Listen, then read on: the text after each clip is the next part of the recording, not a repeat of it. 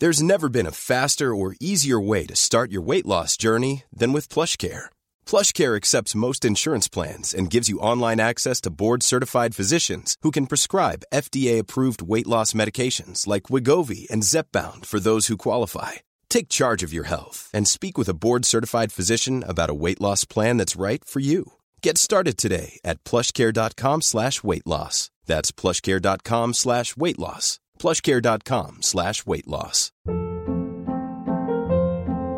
Hold up. What was that? Boring. No flavor. That was as bad as those leftovers you ate all week. Keke Palmer here, and it's time to say hello to something fresh and guilt-free. Hello Fresh. Jazz up dinner with pecan-crusted chicken or garlic butter shrimp scampi. Now that's music to my mouth. Hello Fresh. Let's get this dinner party started. Discover all the delicious possibilities at hellofresh.com. Quality sleep is essential. That's why the Sleep Number Smart Bed is designed for your ever evolving sleep needs. Need a bed that's firmer or softer on either side? Helps you sleep at a comfortable temperature? Sleep Number Smart Beds let you individualize your comfort so you sleep better together. JD Power ranks Sleep Number number 1 in customer satisfaction with mattresses purchased in-store. And now, save 50% on the Sleep Number limited edition Smart Bed for a limited time. For JD Power 2023 award information, visit jdpower.com/awards. Only at a Sleep Number store or sleepnumber.com.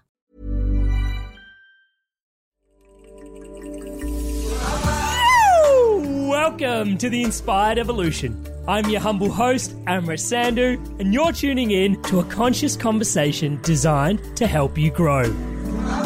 Our mission here is simple it's for you to live your purpose, live your best life, live the life you love. This podcast is sponsored by Enthusiasm for Life, by Great Creation itself.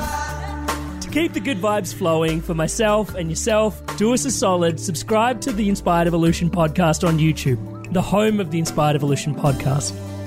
Now sit back, relax, open your mind, open your heart to this conversation, and stay inspired. Keep evolving. Welcome to the Inspired Evolution. And it is such an incredible treat with us here today. We have Don Miguel Ruiz Jr. Welcome to the show, sir. How are you? I'm doing good, Amrita. Thank you so much for having me on your show. It's an honor. Thank you. Uh, it is an absolute gift and a pleasure to have you here. For those tuning into Don Miguel Ruiz Jr. for the first time, he is a famous Mexican author of Toltec spirituality and self mastery, new shamanic texts. It is such a pleasure to have you here. There is so much depth in this space, and I know the audience has such a passion for the type of work that you've put out in the world. Um, your book on self mastery is honestly, it's an incredible, incredible gift uh, to just dive into, and just the way it unpacks things that limit us and also open us up is a is a true gift. So thank you so much for being here today. That's my honor. Thank you so much for inviting me and giving me the opportunity to share my family's tradition with you and your audience. Thank you. I'd love to dive into a little bit more around that actually. Let's just start there. So, you know, you were born in Mexico but raised in California. Is that have I got it correct? Can you tell us a little bit about your story? I was born in San I was born in San Diego, California, and Uh-huh. I'm one of those. Uh, I, I I lived both in Tijuana and San Diego. Um, I'm one of those rare cases where I lived in San Diego, but I crossed the border into Tijuana, Mexico, to go to school, and I would cross the border back to San Diego, California, USA, and uh, basically that's how I did it for my uh, through uh, my elementary, middle school, and part of high school, and then eventually for my senior year, I went to Bonita Vista here in San Diego, California. So yeah, I'm I'm a border town boy, or young man, or elder man, eh. whichever stage I'm in now. Yeah, there's been a lot of cross pollination in your system. And it's interesting because one of the big topics that I think if we were to hit the ground running in this conversation that I was really excited to dive into is you know, I read this in the four agreements, I read this in the self mastery as well, and this this real there's this concept of domestication, which I think is a really huge uh, conversation to wrap your head around, but actually quite simple to understand if you just open up your heart and go, oh, yep, this makes a lot of sense. And the minute you start di- dialing into it, it's um it can be a little bit overwhelming in terms of how much we really are yeah. domesticated. Um, let's start there. Potentially, can you describe and define domestication for us in your Toltec awareness, please? Sure. Well, the main problem with the Four Agreements, my father's book, and my book, The Mastery of Self, and most actually most of the book in our family, is domestication, which is a system of reward and punishment by which we model the behavior of an individual, where if we live up to an expectation, we're worthy of our reward. Mm. And if hmm. we fall short of that expectation, we're worthy of the punishment. And since we are emotional beings who experience the full spectrum of our emotions, that reward, when we live up to an expectation, feels like acceptance, which feels like love. And mm. the hmm. punishment for not living up to the expectation feels like rejection and the lack thereof of love is the way we've learned conditional love. I love you if you live up to this expectation. Some people prefer the concept conditioning. I, I remember once talking to a gentleman he says, We humans don't get domesticated, only animals get domesticated. We humans get conditioned. Mm. Well, the thing is, is that it's the same exact same system. You mm. get a reward for living up to that expectation, and you get punished if you don't. So it's basically the way we've learned to accept ourselves using someone's projection of who we're supposed to be in order to be worthy of acceptance, love. And from that point of view, we're living someone else's idea of who we're supposed to be. We're not living our own life. We're not living our own expectations, or actually, eventually we do uh, live on our expectations because we begin to self domesticate. So that part mm. goes goes in. So for us in that in our tr- tradition, that's what the domestication is. Is the way we've learned how to love ourselves conditionally. I love myself if I live up to that expectation. So someone taught us how to do that, and eventually we became the ones who domesticate ourselves.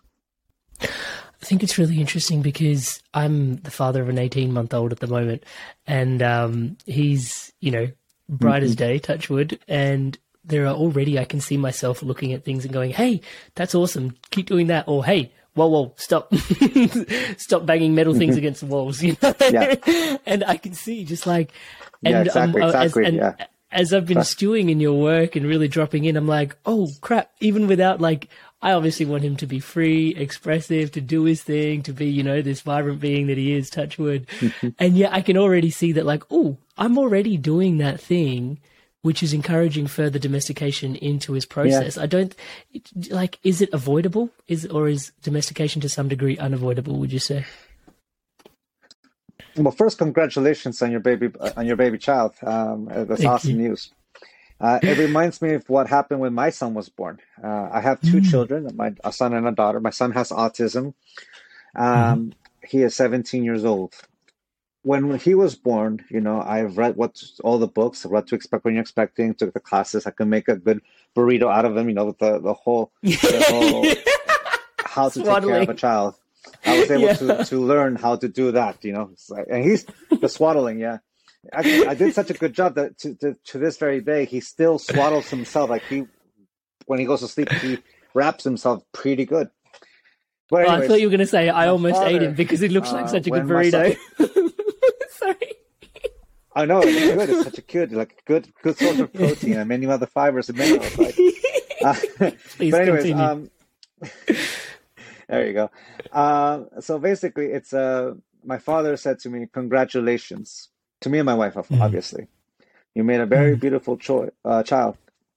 Now domesticate him." The author of the Four Agreements is asking me to domesticate his grandchild, which is a, a big shock mm that's the way my father teaches us. You know, if we will, we wanted to learn how to swim, he'll just throw us into the pool and say, "Swim." But Dad, I can't swim. Miguel, swim. But Dad, I can't. Miguel, your head's above water. You're swimming. I'm doggy paddling, but oh, there you go. That's how my dad teaches us. He sets up mm. a situation and tries to figure it out for ourselves. Sometimes he gives us little teasers like that. So this this one was a big one.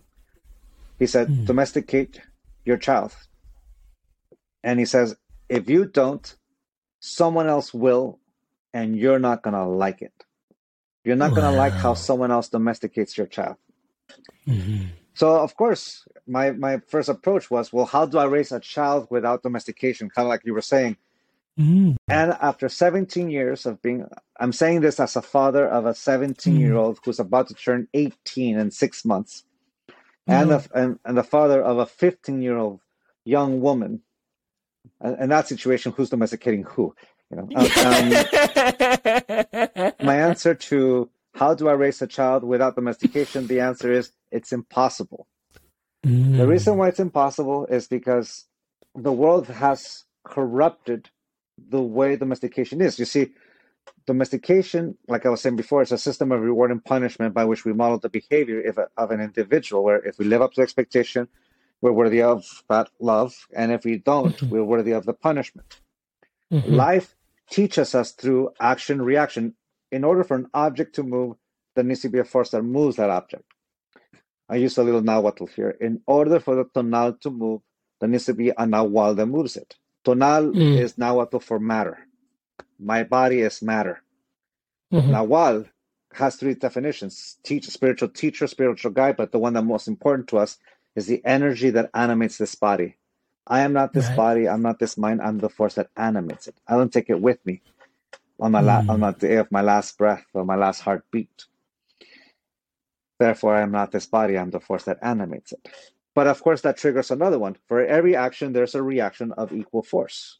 Mhm. Life teaches us through the consequences of our own actions. All right. How to raise a child without domestication. Like I said before, it's impossible because life teaches us through action reaction. But in order to understand that, you have to be able to understand the difference of how I can uncorrupt domestication. Mm. Let me put it to you this way. Let's use our imagination. And actually, we don't have to use our imagination too much. Right now, you and I are using the electricity that illuminates our home, that gives power to the devices we're using to communicate from Melbourne, Australia to San Diego, California. The whole Pacific Ocean is separating us at this very moment live, yet maybe just a couple of seconds of delay, but here we are, almost live. Insane. We're yeah. using incredible. electricity. Mhm. Right. Beautiful, beautiful thing. You have to acknowledge that. Action reaction. A consequence is not a punishment. A consequence is the result of an action. This expression, Mm. Is the juice worth the squeeze, which to me simply means Mhm. is the consequence worth the effort. Mhm. Effort is using the energy that animates this body, that animates this mind to manifest something. Okay. At the end of the month, you and I are going to both get an electric bill.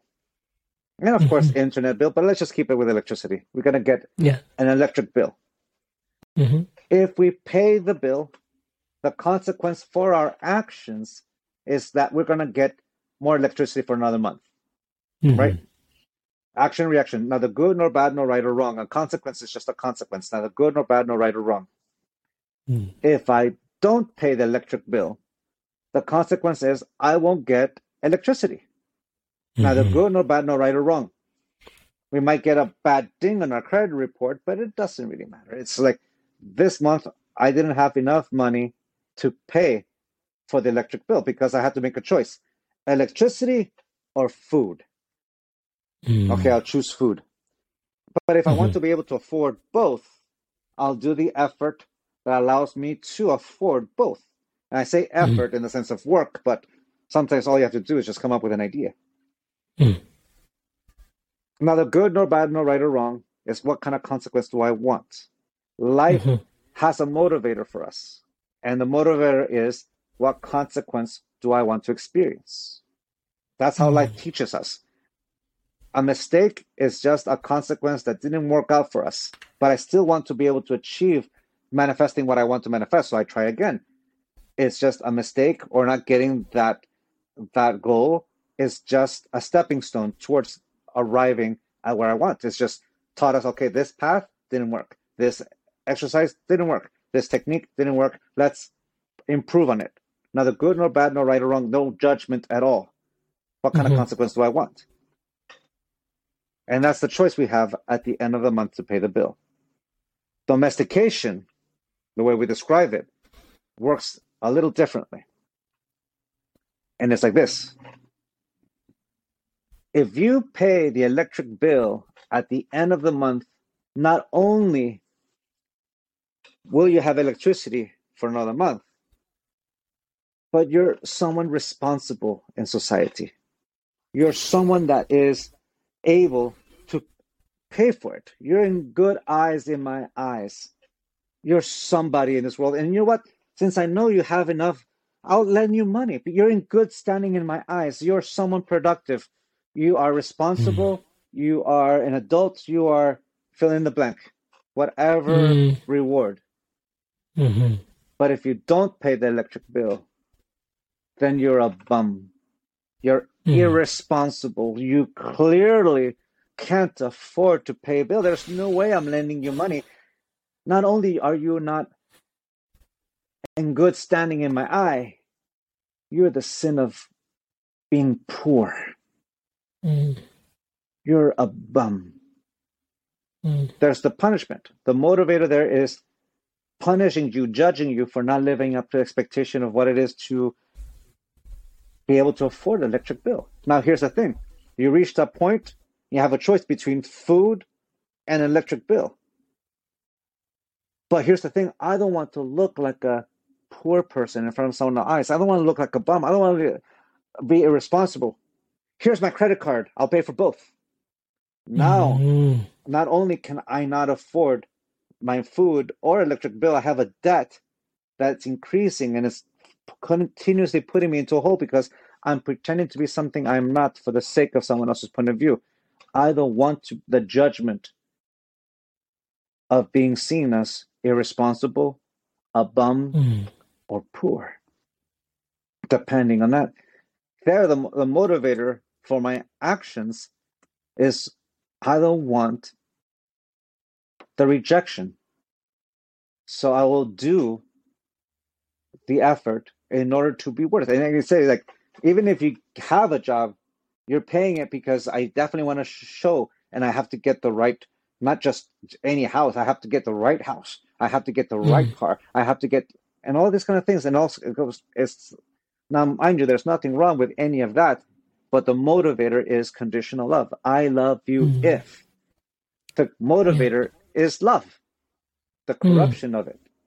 So domestication, mm. from that point of view, is using the motivator of my love or your love or someone else's love to pretend to be something I am not for the sake of that point of view of the person who will be judgment, the judge and the victim, mm. imposing and subjugation. I subjugate my will. For example, Hello, my name is Don Miguel Ruiz Jr. I don't hmm. take things personal. I don't make assumptions. I always do my best. I, uh, I, uh, what's the fourth agreement? Oh no, how can I call myself Don Miguel Ruiz Jr. if I don't know the four agreements? And there's the diatribe of judgment, punish me, punishing myself for not living up to this image of perfection that is Don Miguel Ruiz Jr. Who hmm. doesn't take things personal, doesn't make assumptions, always does his best, and He's impeccable with his own word. Hmm, thank you very much. If I live hmm. up to those four agreements, that I am worthy of the name Don Miguel Ruiz Jr., I'm worthy of the name Toltec, I'm worthy of hmm. all these things. But if I fall short again, like forgetting the fifth agreement, be skeptical but learn to listen, oh no! And there's the diatribe again, punish myself. I don't even know what you have me in your show, man. I don't even know the rules. And there's the death. it's kind of like the equivalent of saying the perfect version of myself. And mind you, to be perfect is to be 100% free of any flaw. To say that in order to be worthy of love, I have to weigh 160 pounds, be 27 years old, and if I, you ever see my brother's hair, it's beautiful. if I live up to that image, I'm worthy of love. But if I look at myself in the mirror, that's just not the truth. I'm 47 years old. I weigh 170 pounds, and this is the truth of my hair. But mm. because I don't live up to this image of myself that I deemed perfect, I'm going to castigate myself. You fat, you bald mm. fat, you all mm. bald fat. Mm. We feel when we look ourselves in the mirror and judge ourselves for not looking up to this image of beauty or success or manhood or of, of, of womanhood or all these things. That's what domestication is. Mm-hmm. The telltale signs that we use the four agreements as an instrument of domestication is judging ourselves for taking things personal, judging ourselves for making an assumption, judging ourselves for the rest of it. At that moment, we corrupt the four agreements and turn it into the four conditions of my personal freedom. I still call it the four agreements, but I don't realize that I'm just corrupted it mm. and using it to go against me. Mm-hmm. And this is the way we corrupt so many of the beautiful traditions that humanity has created in order to embrace unconditional love. We're so used to domestication that will corrupt Don Miguel Ruiz in the Toltec tradition, Deepak Chopra, Marianne Williamson, Jesus, Buddha, Siddhartha, Muhammad, psychology, psychiatry, Alcoholics Anonymous. Mm. Humanity has created all those beautiful traditions that allows us to embrace unconditional love, but we're so used to it that we'll corrupt all of them in the same way I just corrupted the four agreements into the four conditions. Mm. And if we understand that concept, we can see how we corrupted music. We corrupted fashion, our, our ethnicity, our historical background, our family, where we come from, our culture. I have to live up to this image of masculinity mm. or femininity according to the traditions of not just my culture, of my neighborhood, of this family. And then I'm mm. trying to aspire to be this image that rejects who this person, this biological, physical person is. So if we understand this concept of the difference between the four agreements and the four conditions and how we corrupt knowledge, how we use beautiful expressions with music, we corrupt it. I listen to the music that makes me look cool, but I'll reject mm. anything that gets in the way. I don't want to be told that I'm a sellout. When I was growing up, the worst one I could ever get was, You're a poser, man. And we judge ourselves. So all of a sudden, yeah. you know, we, this is the we corrupt yoga. You know, we corrupt mm. my yoga is better than your yoga. Well, I practice Kundalini and we all wear white. Well, I practice the mm. one that's trademarked. We every move mm. is the same. At that moment, we corrupted something beautiful as yoga, and it's all its beautiful facets and expressions, and we corrupted it by saying my yoga is better than your yoga, thus creating a sense of mm. hierarchy I'm better than. Because in order to be worthy of love, I have to be better than. So when we raise a child, you know, going mm-hmm. back to the question or comment about how do we raise a child without domestication? Well, first we have to clean that action reaction. How do we raise a child? Here's the thing about domestication it tends to make us doubt our own capacity to say yes and no to things we want to say yes and no to mm-hmm. thus making us doubt ourselves. The best way to mm-hmm. domesticate someone is to make them doubt their own capacity to make a choice. yeah. So, learning how to trust yourself to make a choice and to respect yourself to experience the consequences of those choices. Yes, I respect myself. Personal freedom is to be able to say yes and no with a complete freedom of life, to say yes to the things I want to say yes to and mm. no to the things I want to say no to and like Uncle Ben and Aunt May have told Peter Parker, with great power comes great responsibility, which mm. simply means, and it's beautiful that way, that as much as I respect myself to say yes and no to, the things I want to say yes and no to, I respect myself to experience the consequences of those actions. So, for example, my wife, she's the disciplinarian of the family. You know, because I sometimes I'm at tour and I can't help, so she is well, she gives my kids options. If you do this, this is the consequence. If you do that, this is the consequence. Which consequence do you want? Mm. Of course, we're still disciplinarians because sometimes you know we get they get into trouble and you have to teach them. You know, don't spit, don't break things, don't break this, don't hit that. Don't my son bites, so he be out. Don't bite. Mm. And we have we still find ourselves caught in that and the emotion of it, but we have to always say the difference between teaching them consequence and you know action reaction as opposed to conditional love is knowing that they know that I love them. Mm. They know that I will love them regardless of what they do. But because I love them, I'm going to let them experience the consequences of their own actions. They're not going to escape the consequences. They're going to experience it. Mm. And mind you, here's now here's the secret about parents. who don't mm. tell people who don't have kids, and especially we don't our, our kids. We parents have no idea what we're doing. We're doing the best with what we got. yeah as soon as we get used to being the parent of a one year old, they turn two, making everything we knew about being a parent of a one year one year old irrelevant because yeah. the child we are raising has changed. Then they turn four, they turn eight. It almost feels like with every birthday, we have to throw out everything we knew about parenting because the person we're raising has changed. Which means we mm. parents have no idea what we're doing. We're doing the best with what we've got. And what that usually means is that when we have no idea what we're doing, we naturally go to what we've known, which is the way mm.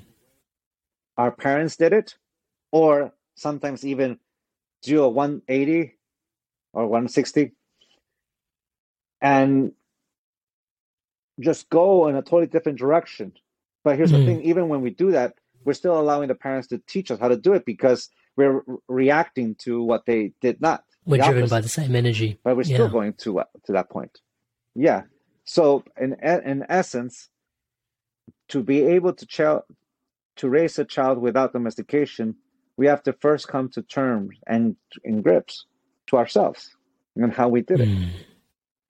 One of my favorite quotes is no one can make you feel inferior without your consent. That's from mm. Eleanor Roosevelt, uh, uh, Franklin, Franklin Roosevelt's uh, a wife, a first lady.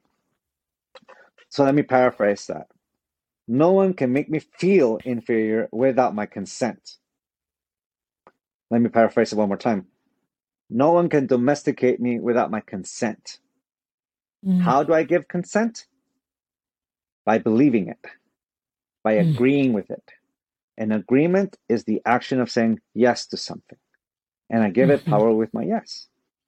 So the best way to let go of my condition, domestication is one, becoming aware of it, the mm-hmm. mastery of awareness, and then forgiving myself for ever saying yes to it in the first place. A teacher in Sacramento once taught me this lesson. Forgiveness is the moment you no longer wish the past was any different. It is the moment you accept it and you let it go. So for me, that means this It's the moment I realize I can't go back in the past to change a yes to a no or no to a yes because I can't go back in the past and express my will. My will only exists in its present moment. The past mm. only exists in my mind as a memory, just like the future only exists as my imagination. So it's the moment I realize it happened and I can't change it. Mm-hmm. So forgiveness is the moment you no longer wish the past was any different. It is the moment you come to terms, it happened. And you let it go. My brother has, Jose Luis, Don Jose, has this beautiful image of a scorpion that stings itself over and over again, administering the, the emotional poison to itself that it meant for someone else, mm. time and time again. And then it comes the moment where the scorpion decides to no longer sting itself, mm. to no longer administer that poison that it meant for someone else. We, someone said to, to me, scorpions don't do that. No, but we humans do. Every time we think of the past, we administer that poison to ourselves. We judge ourselves over and over and over again. There's never been a faster or easier way to start your weight loss journey than with PlushCare. PlushCare accepts most insurance plans and gives you online access to board-certified physicians who can prescribe FDA-approved weight loss medications like Wegovy and Zepbound for those who qualify Take charge of your health and speak with a board certified physician about a weight loss plan that's right for you. Get started today at plushcare.com slash weight loss. That's plushcare.com slash weight loss. Plushcare.com slash weight loss. Hey, it's Ryan Reynolds, and I'm here with Keith, co star of my upcoming film, If, only in theaters, May 17th. Do you want to tell people the big news? All right, I'll do it. Sign up now and you'll get unlimited for $15 a month in six months of Paramount Plus Essential Plan on us. Mintmobile.com slash switch. Upfront payment of $45 equivalent to $15 per month. Unlimited over 40 gigabytes per month. Face lower speeds. Videos at 480p. Active Mint customers by 531.24 get six months of Paramount Plus Essential Plan. Auto renews after six months. Offer ends May 31st, 2024. Separate Paramount Plus registration required. Terms and conditions apply if rated PG. To let go is the moment I no longer use the past to hurt myself in the present. Mm. I forgive myself for ever saying yes to it in the first place. I forgive myself for agreeing with all those beliefs that make me feel that I'm not worthy of love, that make me pretend to be something I am not for the sake of someone else's point of view. For example, hello, my name is Don Miguel Ruiz Jr., and I do take things personal. I do make assumptions. Sometimes I'm not impeccable with the word. Sometimes I'm not skeptical at all about hook, line, and sinker. And sometimes mm-hmm. I don't do my best. Just ask my wife. She is my witness.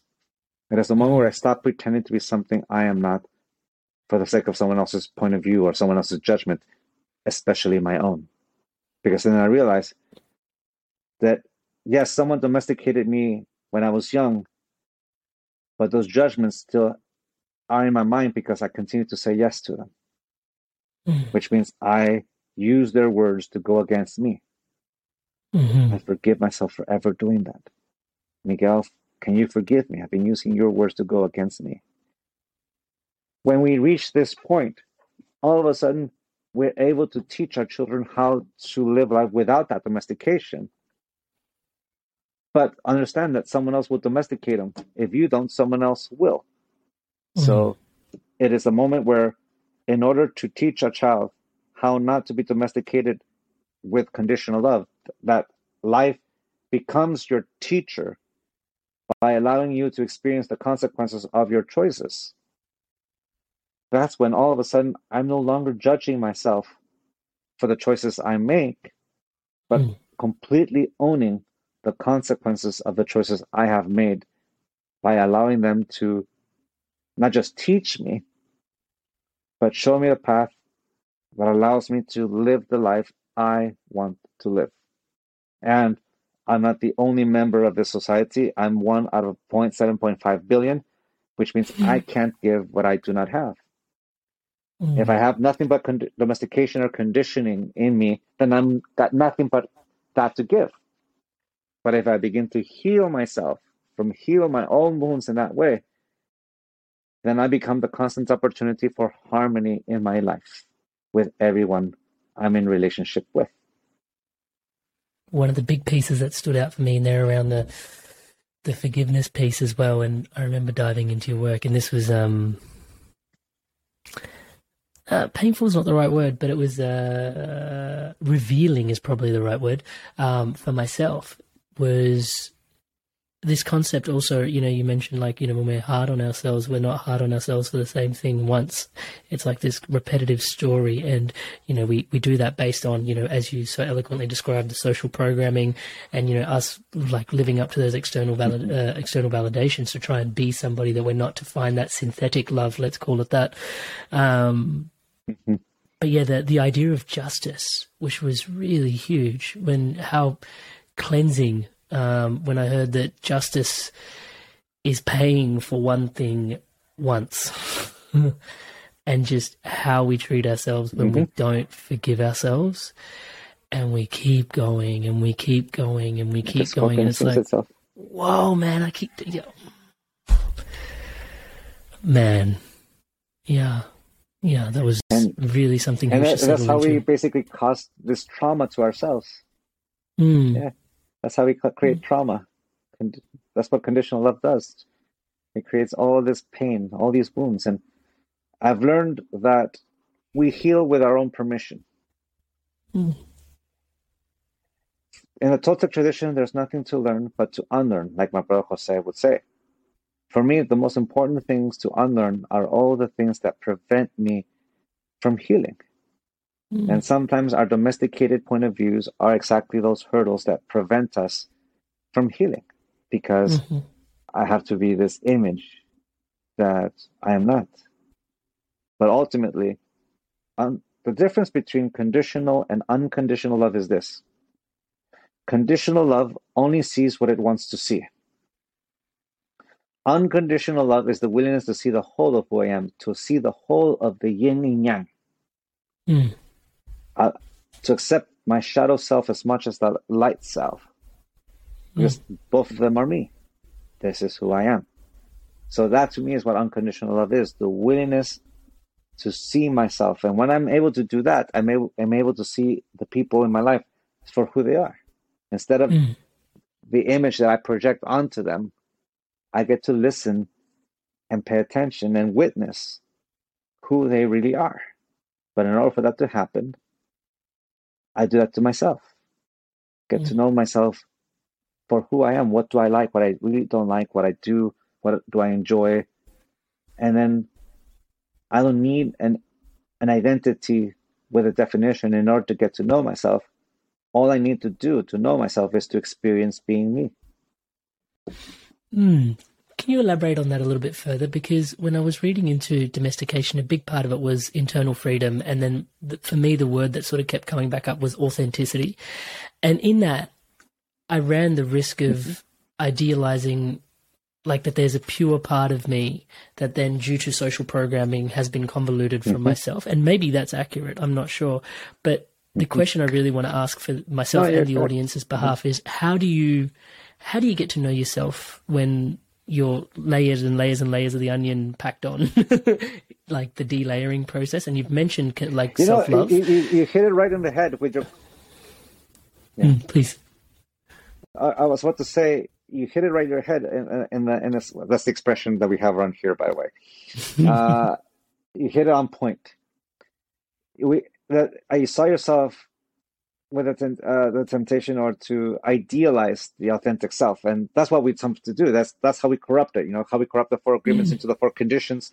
We grab the mm. concept of the authentic self has to be this way, and unbeknownst to us, that's how we begin to domesticate and even corrupt uh, corrupt corrupt that image of the authentic self, the idealization mm-hmm. of it.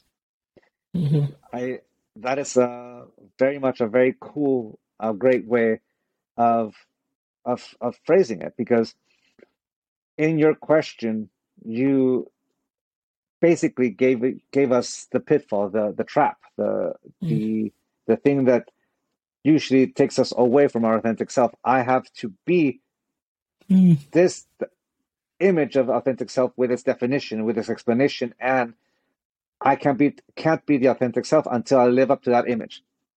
Mm. You, you you see that just just with that we can see that we're so used to domestication that we'll corrupt all of it, even this image of the authentic self. We're so used yeah. to it. We just corrupted it just like that. Yeah. It's so easy because we're so mm-hmm. used to it. Mm-hmm. So that's when I go, okay, the authentic self is just another way to phrase because the need for each of us to understand each other is so important that we create a language mm. that allows us to understand. Every word we use in our vocabulary is an empty symbol whose definition is subject to agreement. There are terms that are innocent in the United States that are not so innocent in the United, King- United Kingdom or in mm. Australia, because we may be speaking the same languages, but I'm well, well aware that there are some words that may not be so innocent there mm. and vice versa. You know, I've learned that one the hard way. There's just some words. To be impeccable with the word is to be impeccable with your intent because what gives a word its meaning is the intent that we give it, our yes, our agreement. Mm. That's what I told this to my father, and he says, That's exactly what I meant, Miguel. You're right. But since you changed the agreement, let me change it one more time. Be impeccable with yourself because it is you who gives power to your word. Mm. So, from that point of view, to be impeccable with the word and what is contrast to not being impeccable with the word is this to not be impeccable with the word is to use my word to reinforce that conditioning. To be impeccable with the word is to use my word not just to heal myself, but to love myself just the way it is, just to express my truth. Mm in the question you had is perfect because you found yourself idealizing the authentic self right there you you laid all laid, op, laid open for us to see or at least for me to see that that is exactly where the trap is the hmm. temptation mm. to domesticate ourselves yet again with a new image of what is supposed to be the acceptable mm-hmm. brilliant perfect to be impeccable with the word is to be aware that i can do that Mm. Now, for me, the authentic self is just the force that animates this body. And just like water, it shape shifts, mm. shaping itself to the container it gives. For example, the three women in my life my Mhm. mom, my wife, my daughter. At one point, because here's the thing the Mastery of Self is a book that I wrote as I was rock, talking about the five levels of attachment and how we begin to detach from our beliefs that domesticated us. At level five, fanaticism, where a belief subjugates me so much it dictates who I'm supposed to be. My grandma used to uh, do this during my apprenticeship. She would ask me, Do you control knowledge or does knowledge control you? She would always change that. You know, some cousins would get, Do you drink the bottle or is the bottle drinking you? Who's drinking the bottle? Or who's Mm. or is the bottle drinking you? So at level five, do you control knowledge or does knowledge control you? Fanaticism. Knowledge gives me the complete and total con- controls who I am. If I don't, in order to live up to this image, I have to live up to it perfectly. Thus, Mm. domestication is so strong. At level four, internalization, the question is the answer to the question is knowledge gives me the rules by which I live my life. Whereas at level Mm. five, it has complete and total control. At level four, it just gives me the rules. To go down from level five to level four is a moment of skepticism, to question it. Is it truth? If it survives your scrutiny, then you say yes. If it doesn't survive your scrutiny, then you say no. You can say this is the work that we all do. This is the work that we talk about in the Four Agreements to go from level four to level three, which is identity. Identity, hmm. the answer to my grandmother's question is knowledge and I are one. I think, therefore I am. I am my identity. Mm. Is to heal knowledge, is to redeem knowledge, to no longer use knowledge as an instrument of my domestication, but an instrument that informs my but I'm the one making the choice. Mm-hmm. To go from level three to level two, which is preference, is to take off a mask of who I'm supposed to be and get to know myself as the individual that can go in any direction in life. The answer to my grandmother's question at level two is knowledge gives me, informs me of my choices, but I'm the one making the choice. I'm aware of my mm-hmm. authentic self, which leads us to one, the authentic self. Regardless of what I think, regardless of what I know, I'm aware that I'm alive. So at level three to level two, this is where the mastery of self comes in. It's the moment where I take off the mask and I get to know myself Mm. not through the identity with a definition that has been Mm. projected onto me and I adapt it or internalize throughout my life, but it's the moment where I begin to let go of it and get to know myself as the individual that I am, Mm. which is formless. this individual, just like we were talking about before. The thing about we parents have we have no idea what we're doing because the person we're we're parenting keeps changing. Well, guess what? I keep changing. I'm still changing with every day. I'm adapting and changing with who I am supposed to be and what I am. So, from that point of view, letting go of that mask allows me to be present. So, when someone projects it, like my, my, my wife, my mom, and my daughter, all three of them project a mask of who I'm supposed to be according to their point of view. So to completely let go of that is know that my authentic self is going to be different to my relationship with my wife, with my mother, and with my daughter because the way I react to them and interact with them is unique to the relationship I have with them. But I'm always the constant. So, from that point of view, the authentic self is just a word, a name, an identity that describes that which is shapeless, which is the energy that animates this body. So, from that point of view, it's like where the mastery of self comes in. And it's the moment where I take off the mask, I'm to get to know myself through simply being the experience of me, that I don't need an identity with a definition in order to get to know myself, Mm. which means I don't even need to use the word authentic self in order to explain myself. is just a word. Mm. And all of a sudden you realize I don't need words to explain myself because even as I put one mask, Yeah. I'm much more than that. I'm complex. An example of that is my relationship with my mom, my wife, and my daughter. My mom sees me as Miguelito, Mm. my wife sees me as Miguel, and my daughter sees me as dad.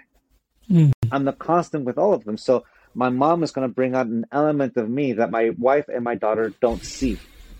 My daughter is going to spring on an element of me that my wife and my mom doesn't see. Mm-hmm. My wife is going to see me totally different than my mom and my daughter. Mm. I'm the constant. But what makes me different with them is the nature of the relationship. I'm the constant in every relationship that I am in. And I only control to the tips of my fingers. I don't control who they are. Mm. But every single person will see me as unique as they see me.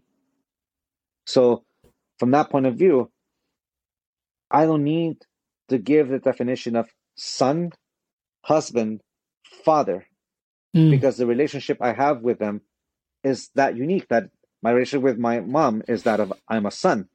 Mm-hmm, but I don't mm-hmm. need to domesticate myself with that mask. Mm. My wife will dom- see me as a husband, but I don't have to domesticate myself with that mask. And same mm. with father. With so from that point of view, every relationship will bring out a different element of me, but I'm always my authentic self. I'm always this individual that's engaging. Mm. So from mm-hmm. that point of view, the temptation to idealize it, like the nature of the question is, yeah. the authentic self has to be like this. Mm. But the thing is, as soon as we put that, it only encapsulates and describes but a portion of it. Yeah. Because the living being that I am is much, much more. Mm. I am a shapeshifter in mm-hmm. the sense that I constantly engage an individual that's constantly changing. My wife, if you understand the concept of a parent, that mm-hmm. we're learning how to be a parent because the child we're educating and raising is changing. And we know that because they're physically changing with every year. They're mm. physically changing, they're mentally maturing. We can see those changes, but it's difficult to see those changes in my wife because like Einstein described in the theory of relativity, we're both growing up at the same rate. So sometimes yeah. we can't see the changes. But mm-hmm. my relationship with my wife is different and unique because she's changing as well. She's mm. not 28, she's not 30, she's not 40. and I'll stop right there. and then my mom is the same thing. But she now I look at her and she's 71 and I'm like, wow, you that that woman I used to know when I was a kid is no longer here and she's trying mm. to figure out how to still be that mother with authority but now she's acting more like my daughter because mm. now she's at, she needs my permission to do things and i'm like when did that happen so we're now adapting and changing so here's the thing yeah. if we can understand that the people we're in relationship with are constantly changing which means that we're constantly adapting we can either mm. still hold on to who they're supposed to be and still relate to what person we knew or be willing to release that and see the person that's in front. It's not about understanding men and women, it's about understanding the individual that's in front of you. And that can mm. only happen once I'm able to understand that I've also changed. Mm. I'm also evolved. I've also grown. I've also mm. experienced life, and life has impacted me. That's why I changed. That's why my wife changed. That's why my mom changed. That's why my daughter changed. We're constantly changing. So to say the authentic self is supposed to be this image Mm. That's a temptation to corrupt the four agreements into the four conditions and do the same thing to that. But it's just the willingness to step back and to experience who I am at this very moment in time. Getting to know me all over again. Mm. And this time without the need to identify myself with a definition, with an identity and definition, but simply know this is who I am today and this is what I enjoy and this is what I don't enjoy. This is how I mm. feel and this is how I don't feel. And there it goes. I'm the authentic self is just a symbol to express the living being that is me. Mm. Yeah, I take a lot from that, especially the the consistent conceptualizing that the mind does for who I am, especially when you're describing your relationship with your mother, your wife, your daughter, and there's these concepts that can be so sticky. you know, and again, it's a mm-hmm. domestication in effect. And as you're as you're saying, it's um, there's just this animate life force that is me that's present and it's just in, in an engagement and can I just be present to it and not have to engage with the conceptualized um, yeah concept of myself which is really epic. I wanted to also cover in today's conversation, I'm conscious of how much time we have left, is um, this other idea of, well, this, taking this further because in your book, which I really enjoyed, is we start talking about domestication and all the almost the parasitical thinking, which we've sort of been discussing to quite length in terms of where we get trapped, and then also the allies, where the supportive thinking lives, um, and then how to really, you know, and we've danced a little bit around this conversation around self love and, you know, the, the conditional love. And I think for those tuning into the Inspired Evolution, you know, they can feel into the, the audience has that level of depth to be able to tune into that. The the conversation then in the book goes to the point of goal setting which I thought was a very grounded place to come home to, which I loved. One of the places that caught me off guard, though, is um, I have to put my hand up and vulnerably acknowledge that I um I stopped setting goals, and I kept setting intentions because, well, I wasn't mm-hmm. sure why. Goal started feeling a bit too 3D, a bit too clunky. And mm-hmm. the way I would describe it was if I set an intention, I keep myself open to what the universe wants to provide along that current, along that frequency, along that energy that, you know, is coming in. Whereas my goal can be so 3D blinker limited. Mm-hmm. And then upon reading the goal setting in the self mastery, yeah, it started to unpick some things for me, which was like, uh, maybe you've set some goals and, you know, potentially there's some fear in there, which is why the intentions feel purer because you don't have the same stories around intentions that you do around goals. goals because yeah. yeah. can you unpack that a little bit further because we set no, goals and then yeah yeah no your question set it up beautifully because you, you started to describe it you know basically we have a relationship with certain terms that triggers us. And mm. goals is one of those things that we use to domesticate ourselves. What is our motivator to achieve something? You can almost say that we've used goals to domesticate ourselves. As soon as i reached this goal i'm worthy of love. For example uh, when i was writing it i was I, I, I was just preparing myself for my first marathon. And since then i've run mm. six full marathons. Yo. i'm training for my seventh. Nice. Now for me, running a marathon is fun. Mm. On that Sunday is the day. Let's see what I let's see what I can do. But mm. I really train for a marathon. The marathon is actually the three or four months prior, mm-hmm. getting mm-hmm. yourself ready. You know, preparing yourself. The way goal setting used to be, the way in, in the, in the nature of the question you had, is that, for example, here in the United States, most runners say, if I run a marathon, I can only call myself a runner if I qualify for the Boston Marathon. Because in order mm-hmm. to run Boston, you have to qualify with a certain time limit, a certain time ratio, depending on your age three hours and 15 minutes, three hours, 20 minutes, depending on the, the group age you're in.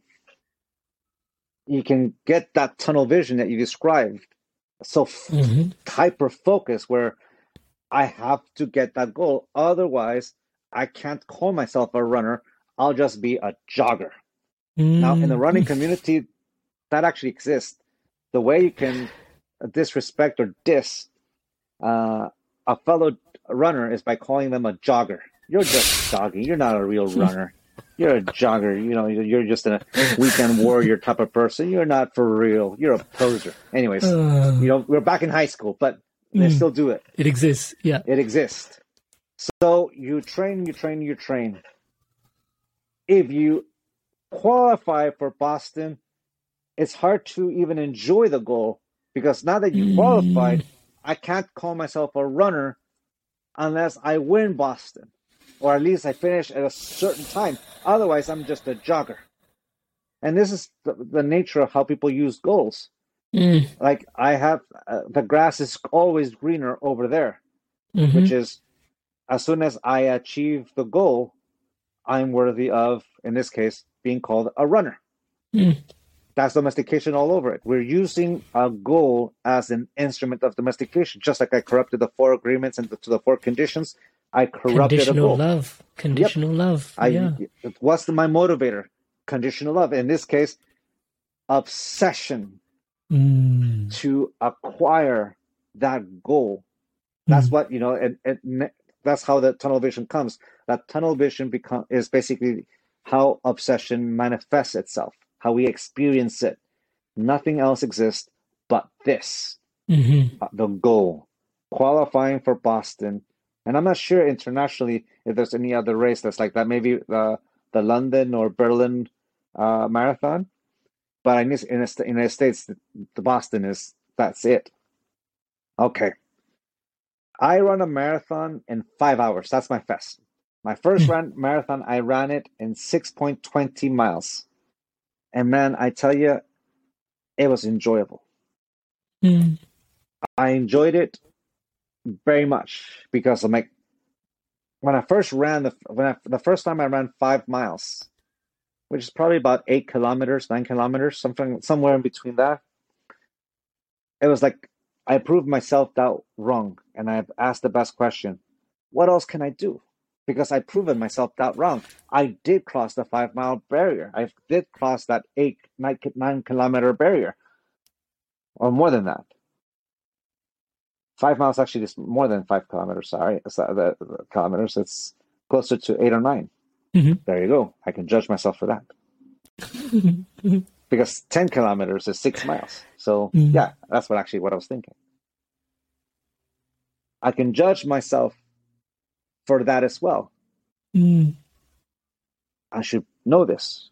I should know these conversions. But now I look like a fool, and there's the judgment.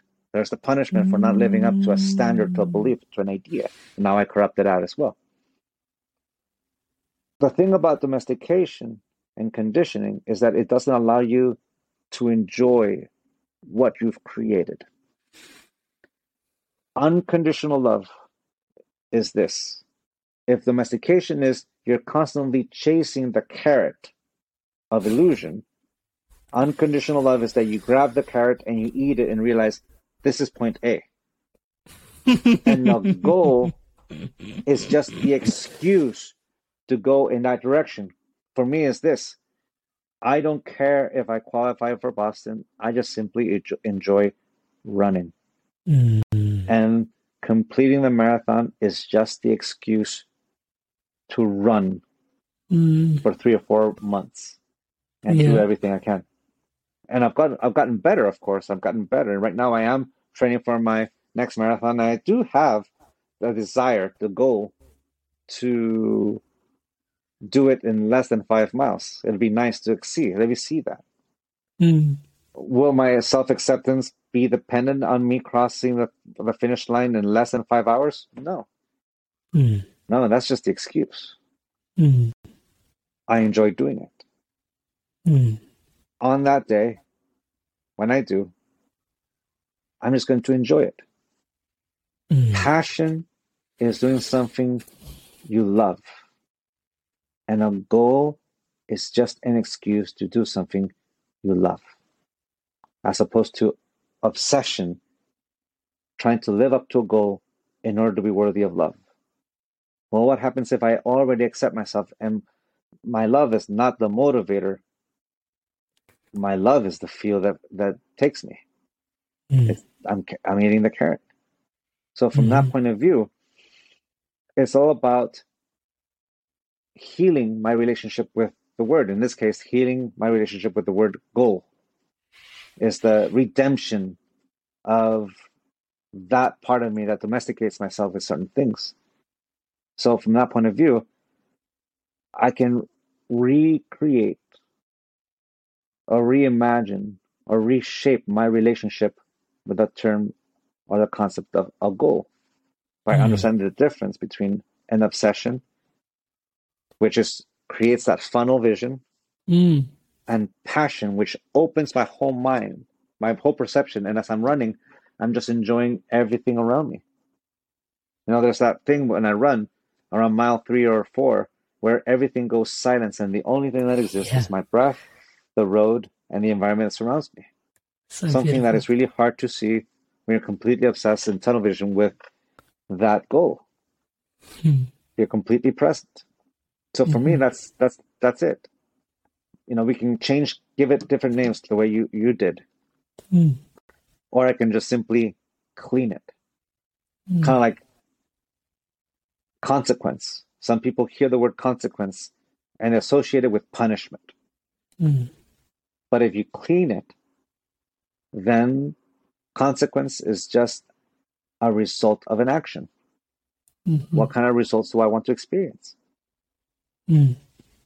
And that's where the mastery of self comes in. In that sense, like, what is the reason why I do certain things I do? Because I enjoy doing them. Yeah. I, and that's the thing. It's like I have a friend who's qualified for Boston. Well, he's more of an acquaintance. He's a friend of my friend. Mm. And he's so bored with marathon because he is like three minutes, four minutes shy of crossing uh, and qualifying for Boston. And my other friend also qualified. It's like it's like that. But for him, he's just trying. There's a difference between my friend Brian, who's I talk about in the book, who achieved it. He got it, but he just loves running. He just enjoys it.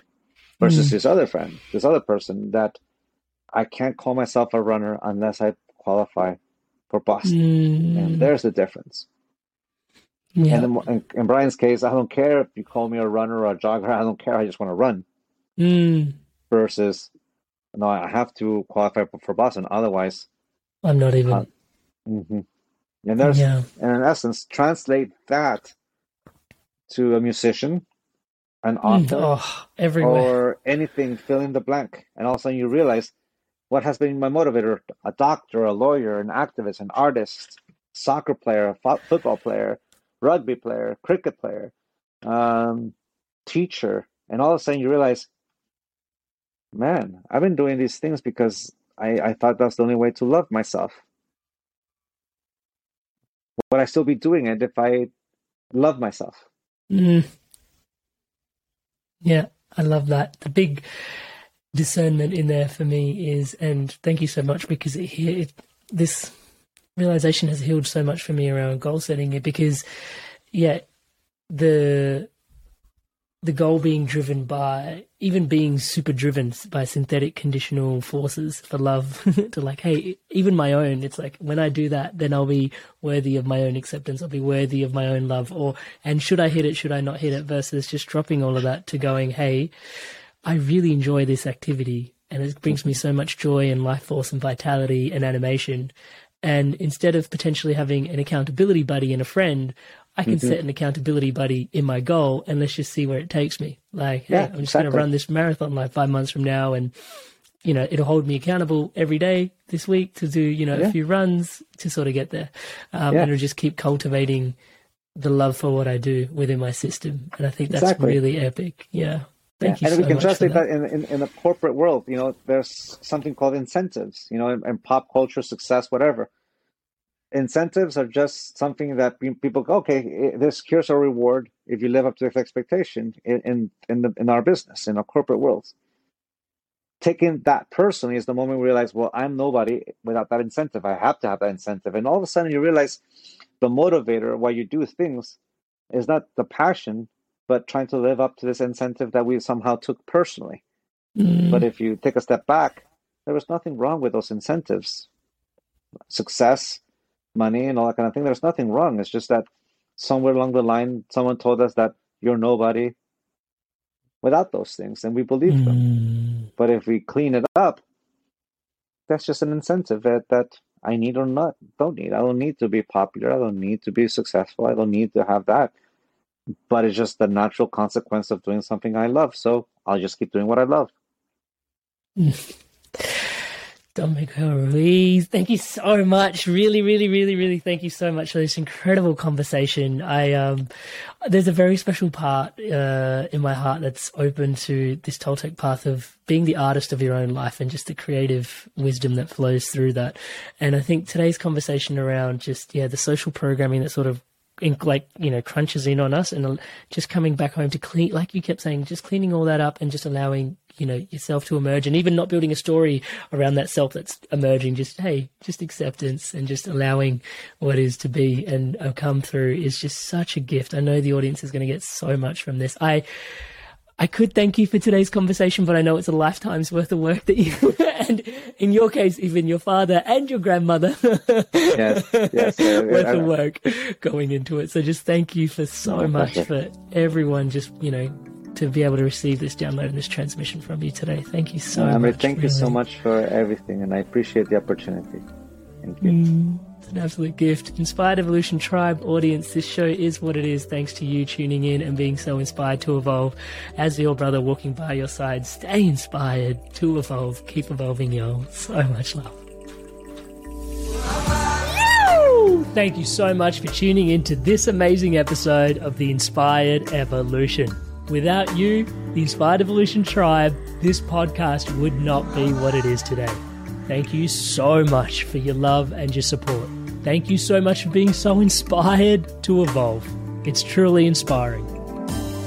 If you haven't already done so, please subscribe to the Inspired Evolution on YouTube, the home of the Inspired Evolution's video podcast. We release inspiring conversations such as this every week, along with guided meditations and empowering insights, all designed to help you grow and evolve.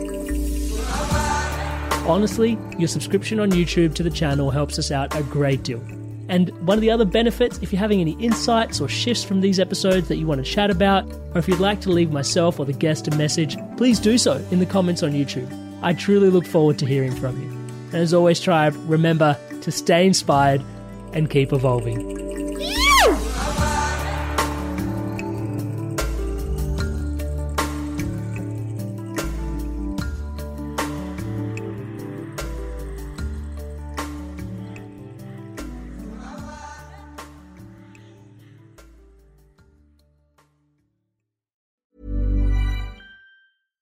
Catch yourself eating the same flavorless dinner three days in a row? Dreaming of something better? Well, HelloFresh is your guilt free dream come true, baby. It's me, Keke Palmer. Let's wake up those taste buds with hot, juicy pecan crusted chicken or garlic butter shrimp scampi. Mm. Hello Fresh. Stop dreaming of all the delicious possibilities and dig in at HelloFresh.com. Let's get this dinner party started. Mom deserves the best, and there's no better place to shop for Mother's Day than Whole Foods Market. They're your destination for unbeatable savings, from premium gifts to show-stopping flowers and irresistible desserts. Start by saving 33% with Prime on all body care and candles. Then get a 15-stem bunch of tulips for just $9.99 each with Prime. Round out Mom's menu with festive rosé, irresistible berry chantilly cake, and more special treats. Come celebrate Mother's Day at Whole Foods Market.